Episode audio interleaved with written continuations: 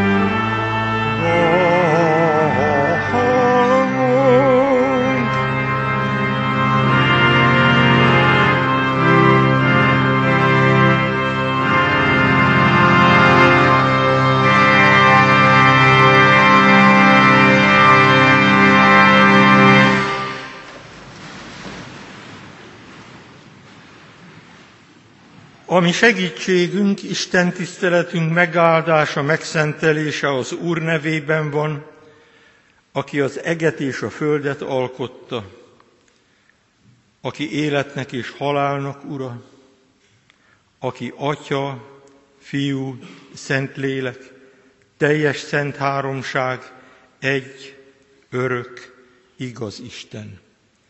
Ámen. Hallgassuk meg Isten igéjét, Pál Efézusiakhoz írott levele hatodik részéből, a tizediktől a tizenhetedikéig tartó versekből, nyitott szívvel és méltó figyelemmel. Végül pedig erősödjetek meg az Úrban és az ő hatalmas erejében. Öltsétek magatokra az Isten fegyverzetét, hogy megállhassatok az ördög mesterkedéseivel szemben. Mert a mi harcunk nem test és vér ellen folyik, hanem erők és hatalmak ellen, a sötétség világának urai és a gonoszság lelkei ellen, amelyek a mennyei magasságban vannak. Éppen ezért vegyétek fel az Isten fegyverzetét, hogy ellenállhassatok a gonosz napon, és mindent leküzdve megállhassatok. Álljatok meg tehát, felövezve derekatokat igazság szeretettel, és magatokra öltve megigazulás páncélját, felsorúzva a lábatokat a békesség evangéliuma hirdetésének készségével.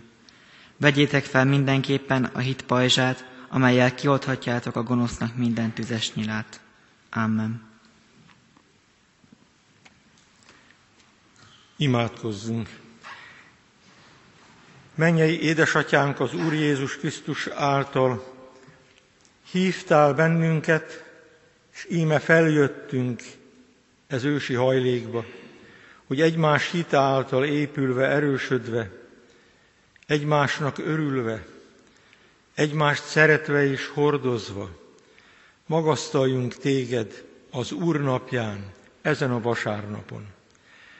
De, édesatyánk, szomorúan látjuk, hogy nem tiszta a szívünk, nem tiszták a gondolataink, nem tiszta a kezünk. Bűnös emberekként jöttünk fel, és bűnösöknek valljuk magunkat.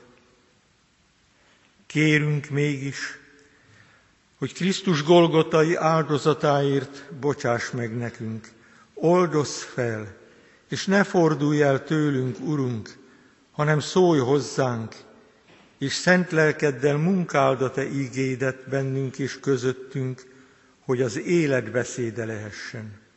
Kérünk, hallgass meg és könyörülj rajtunk, Atya, Fiú, Szentlélek Isten.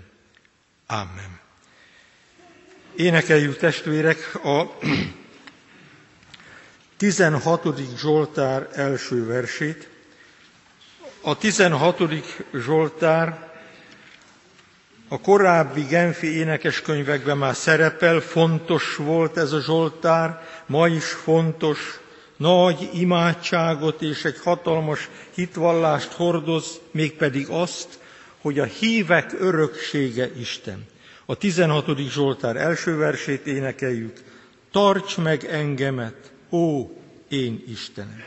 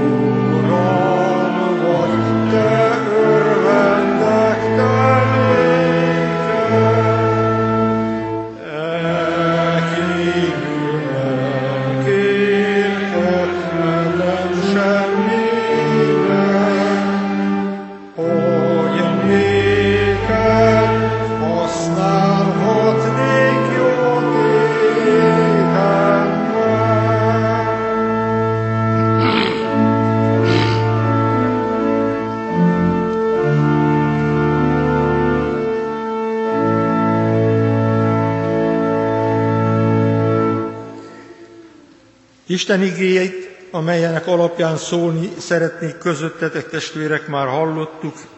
Újra olvasom Pál apostol Efézusiakhoz írott levele, hatodik fejezetének tizedik versében így szól hozzánk az íge. Erősödjetek meg az Úrban és az ő hatalmas erejében. Tehát Isten igéje, amely szól hozzánk, erősödjetek meg az Úrban és az ő hatalmas erejében. Így szól. Az nagy kérdés, és minden kornak meggyőződésem szerint nagy kérdés, hogy van-e erő, milyen erő, kinél van az erő, mit tud azzal az erővel tenni, jót, rosszat. Egy fontos kérdés az életnek az erősség és a gyengeség. Pál apostol az Efézusiaknak írott, a Biblia tudósai azt mondják, hogy több gyülekezetnek is szólt ez a levél, úgymond körlevél lehetett, meg a kolosséi levél is. Azzal foglalkozik az ottani atyafiak, hogy hát ilyen egyszerű, hogy higgy az Úr Jézus Krisztusban, és akkor üdvözülsz, és akkor minden rendben van.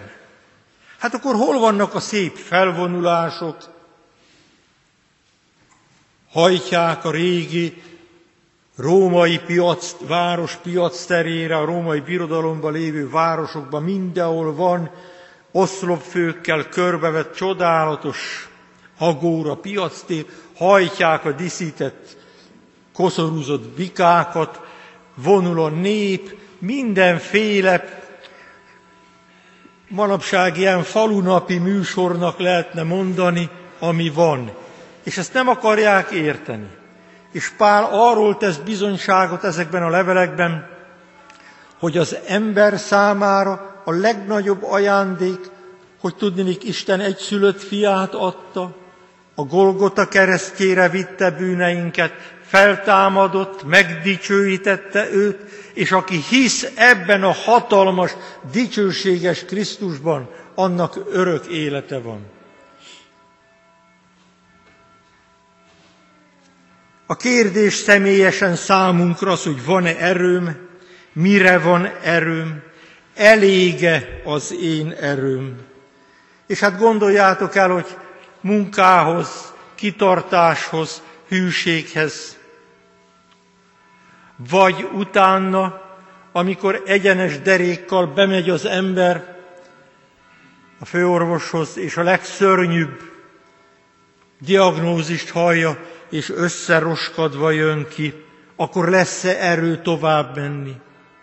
Nagy kérdések ezek. Aztán az is egy nagy kérdés, kitől van az erő? Kitől van az erő?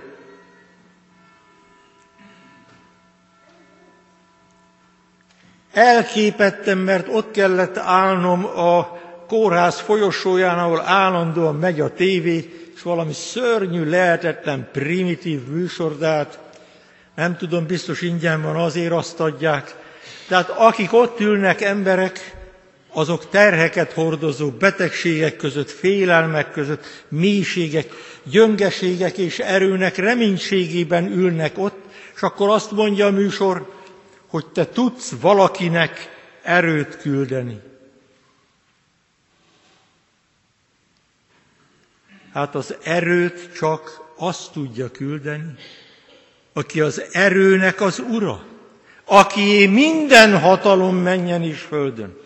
Ő pedig Jézus.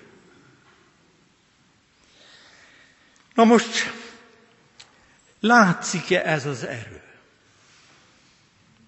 Nagy, erős embereken látszik az erő? Felidéződött előttem, mikor ezeket az igéket végiggondoltam, törékeny testű édesanyám, micsoda erős volt. Most, ahogy belegondolunk lehetetlen időben a háború kellős közepén, négy éves, két éves és karon ülő, három kisfiával kitelepítve, katonavonatokon egyedül, kínlódva. De ez csak egy. De a mindennapi kenyér, a család sorsa, vagy a velünk élő anyósom milyen törékeny volt. És mind a kettőről azt kell mondani, hogy hatalmas erővel éltek. Mert az erő, lelki erő, az az erő, amiről itt Isten igéje beszél, az a lelki erő. Mert különben akkor meg lehetne oldani különböző testépítőszerekkel, vitaminokkal, extra étrendekkel, meg mit tudom én, á, nem testvérek. De ennek az erőnek a keresztény emberen szabad látszania. Na most nézzük meg, hogy ki tehet minket erőssé. Hát erős emberekké minket egyedül az Úr, ami kegyelmes Istenünk tehet, Krisztus áldozatáért. És nézzük csak, milyen az erős ember. Kitartó és helytálló ember. Nem hagyja ott, nem fut el. Aztán az erős ember támadásokat elviselő, sőt, kivédő, azaz, aki a Krisztusban erős ember, azt tudja, hogy a gonosz erősebb, mint én vagyok, de a gonoszt legyőzte az én Uram Jézus Krisztus, és az ő ereje felbátorít, és mindenféle szükségest megad ahhoz, hogy a támadásokat kivédjem. Aztán az erős ember a küldetését felismerő és elfogadó ember. A családban is látjuk, a növekvő unokák között. Milyen nehezen ismerik fel, hogy mi lesz az ő küldetésük. És magát a Krisztushoz tartozó hitvallásnak odaszánt őszinte életet is milyen nehezen ismerik fel, és erre milyen nehezen adják magukat. De hát pontosan tudjátok, hogy miről beszélünk. A küldetését felismerő és elfogadó ember az erős, a krisztusi ember. A krisztusi ember aztán teherhordozó ember.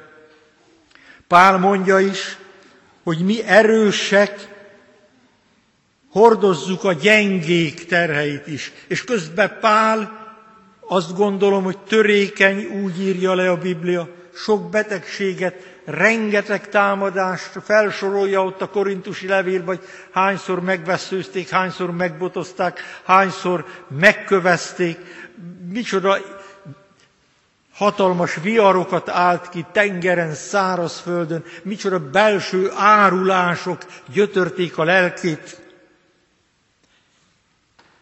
És ő mondja, hogy mi erősek.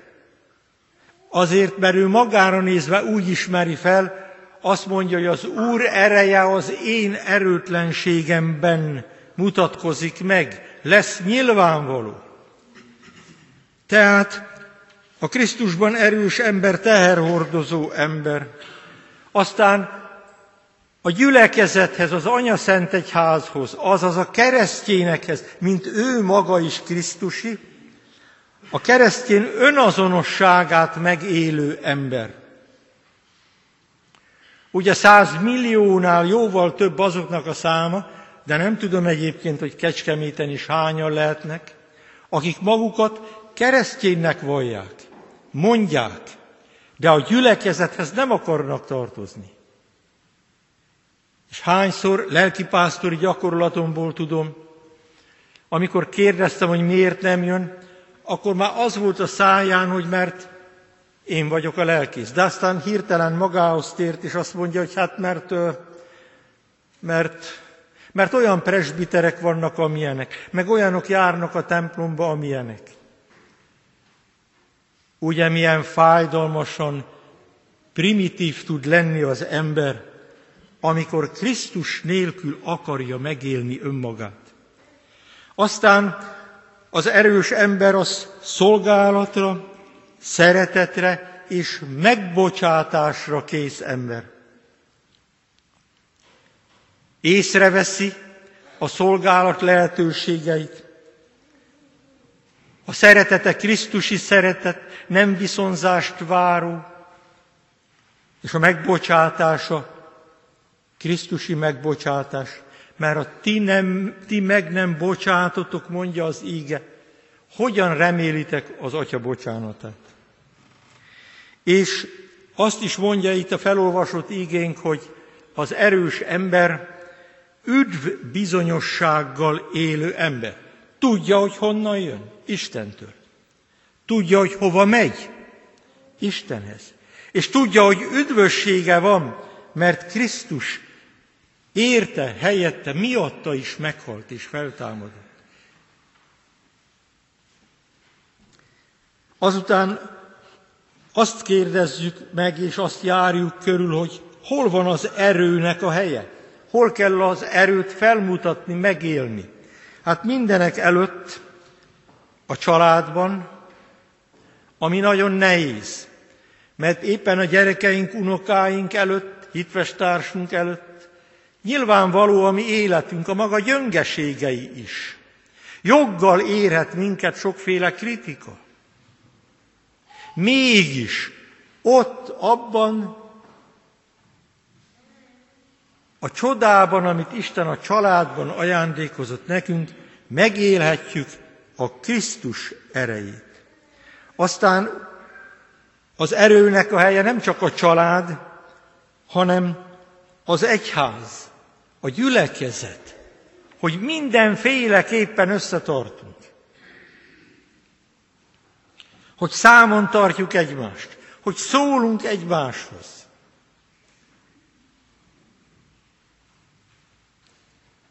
És úgy bejövünk néha a templomba egymás mellett, hogy egy szót sem szólunk egymáshoz.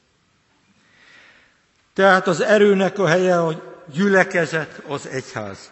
És természetesen a küldetés, a hivatás, és a mi társadalmi, azaz magyar életünk megélése. Abban felmutatni a Krisztusit. És most nem akarok arról beszélni, hogy Krisztus nélkül mi mindent szerveztek már, akartak már, kezdtek az emberek, és mind szégyenbe jutottak. Csak rombolás, csak pusztulás, hazugság, háború, mint most is háborúk, mert a Krisztus ereje nincs ott. Az erő helye tehát a család, a gyülekezet, az egyház, a küldetés, a hivatás és a mi magyar társadalmunk. És akkor végezetül azt kérdezzük meg, hogy honnan van erőforrásunk? Mert a miénk az mindig elfogy. Az erőforrás az Úr. Emlékezzetek, hogy a teremtésnek egy csodálatos festményét, egy csodálatos nagy falfestményét látjuk, és úgy jeleníti meg a festő, hogy ott van az Úr, és ott van Ádám. Az Úr kinyújtja az kezét és az ujját, Ádám is nyújtja, de nem ér össze a kettő, mégis olyan erő árad az Úrból, hogy Ádám élni kezd. Kiáradt az életnek az ereje. Az erőforrás az Úr, mert mind, amit elmondtunk az erős emberről, az mind csak úgy és akkor igaz, ha ennek erőforrása. Az Úr Jézusért Isten nekünk ajándékozott ereje. A hitvalló életért erősít meg minket. Olvastam, hogy mennyire panaszkodott egy ilyen testépítő valaki, egy nő, hogy őt mindig, mindig hátra sorolják, pedig az egész élete az, de biztos, amikor pont a színpadra ki kellett menni, akkor nem ivott hirtelen elég cukrosat, hogy amikor ott mezítelenül mutatja magát, akkor az erei kidagadjanak az izmain. Ugye, ugye érzitek, hogy milyen szomorú dolog ez? Mert nem önmagáért és önmagunkért ad erőt az Úr, hanem azért, hogy hitvalló életünk a gyülekezet, az Anya Szent Egyház közösségébe őt magasztalja. Mert a Szentlélek, akit elküldött, elbocsátott és ide küldött hozzánk, az erőnek, a szeretetnek és a józanságnak a lelke, az erőnek a lelke. Nem a Szentlélek a miénk, hanem a Szentlélek adománya a miénk.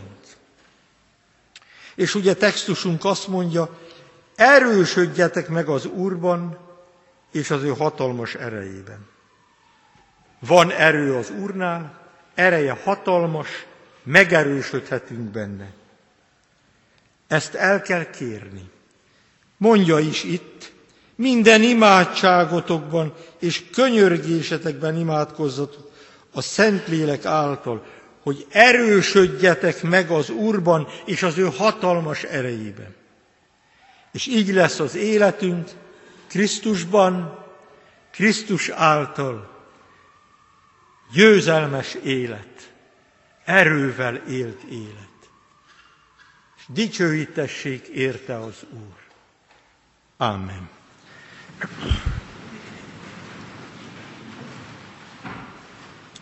Testvérek, a kétszázötvenhatodik dicséretünknek a hetedik versét énekeljük. Kelj fel azért mostan én nagy dicsőségem, légy mindenben nékem kedves segítségem, erőtlenségemben légy én erősségem, és veszedelmemben légy oltalmam nékem. kétszázötvenhatodik ének, hetedik verse.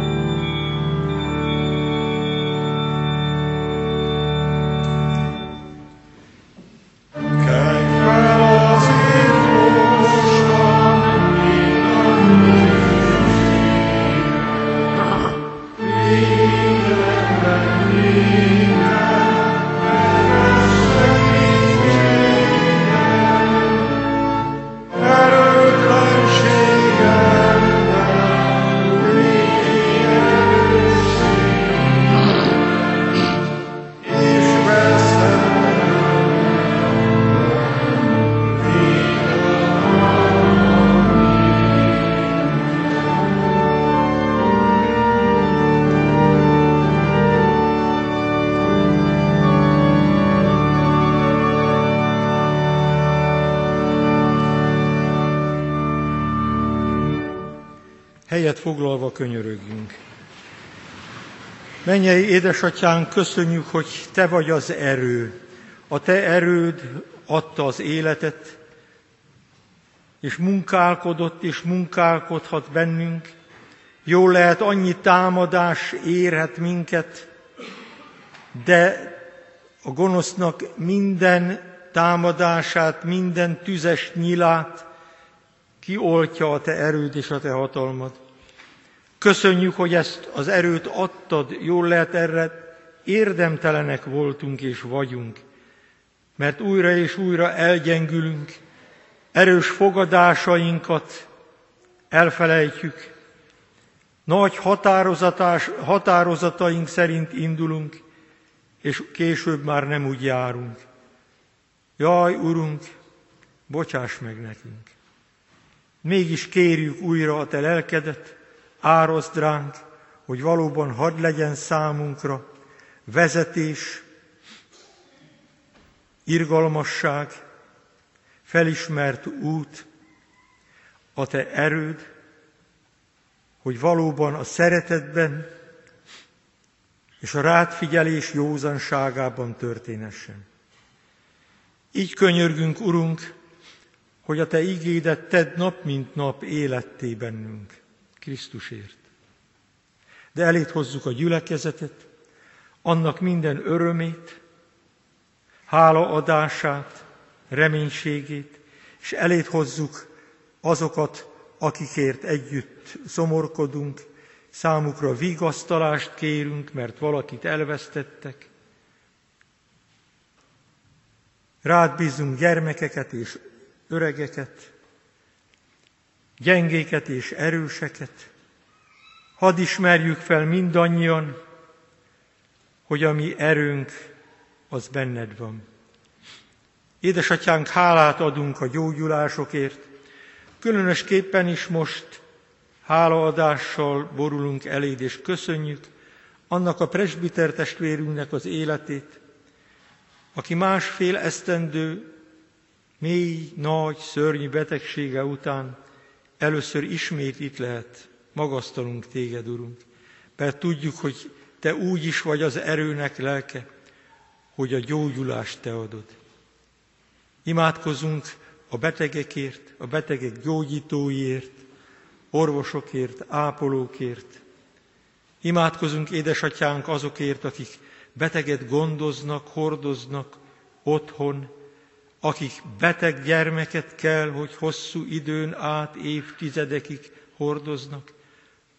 Hadd legyen erejük ezt a nehéz szolgálatot elvégezni. Imádkozunk, Urunk, a mi anyaszentegyházunkért, hogy hadd ragyogjon fel bennünk az anyaszentegyházban a Krisztus, és az ő ereje áradjon, hogy a világ lássa, hiszen a világ fiai sóvárogva várják a te országodat, hogy lássák a te hatalmadat és dicsőségedet. És így kérünk, áld meg a mi egyházunkat, áld meg a mi népünket, áld meg a mi nemzetünket, könyörülj a mi világunkon, adj békességet, Úristen, mi időnkben a földön. És kérünk, kegyelmes Urunk, fogadd el a mi csöndben elmondott imádságunkat. Köszönjük, mennyei Atyánk, hogy Krisztusért meghallgatsz minket. Ámen. Ti azért így imádkozzatok: Mi Atyánk, aki a mennyekben vagy, szenteltessék meg a te neved, jöjjön el a te országod, legyen meg a te akaratod, amint a mennyben, úgy a földön is. Mindennapi kenyerünket add meg nékünk ma, és bocsáss meg vétkeinket, miképpen mi is megbocsátunk az ellenünk vétkezőknek. És ne vigy minket kísértésbe, de szabadíts meg a gonosztól, mert tiéd az ország, a hatalom és a dicsőség mind örökké. Ámen. Testvérek, a hála áldozat Isten tiszteletünk része. Legyen a mi adakozásunkban nem csak most, de mindig az az erő, hogy tudunk adni, mert Krisztustól és Krisztus által sokat és erőt és odaadhatókat kapunk. Így legyen áldott a mi persejezésünk. Alázatos lélekkel Isten áldását fogadjátok. Istennek népe, áldjon meg téged az Úr, és őrizzen meg tégedet, világosítsa meg az Úr az ő arcát rajtatok, és könyörüljön rajtatok, fordítsa az Úr az ő orcáját reátok, és adjon békességet néktek. Ámen.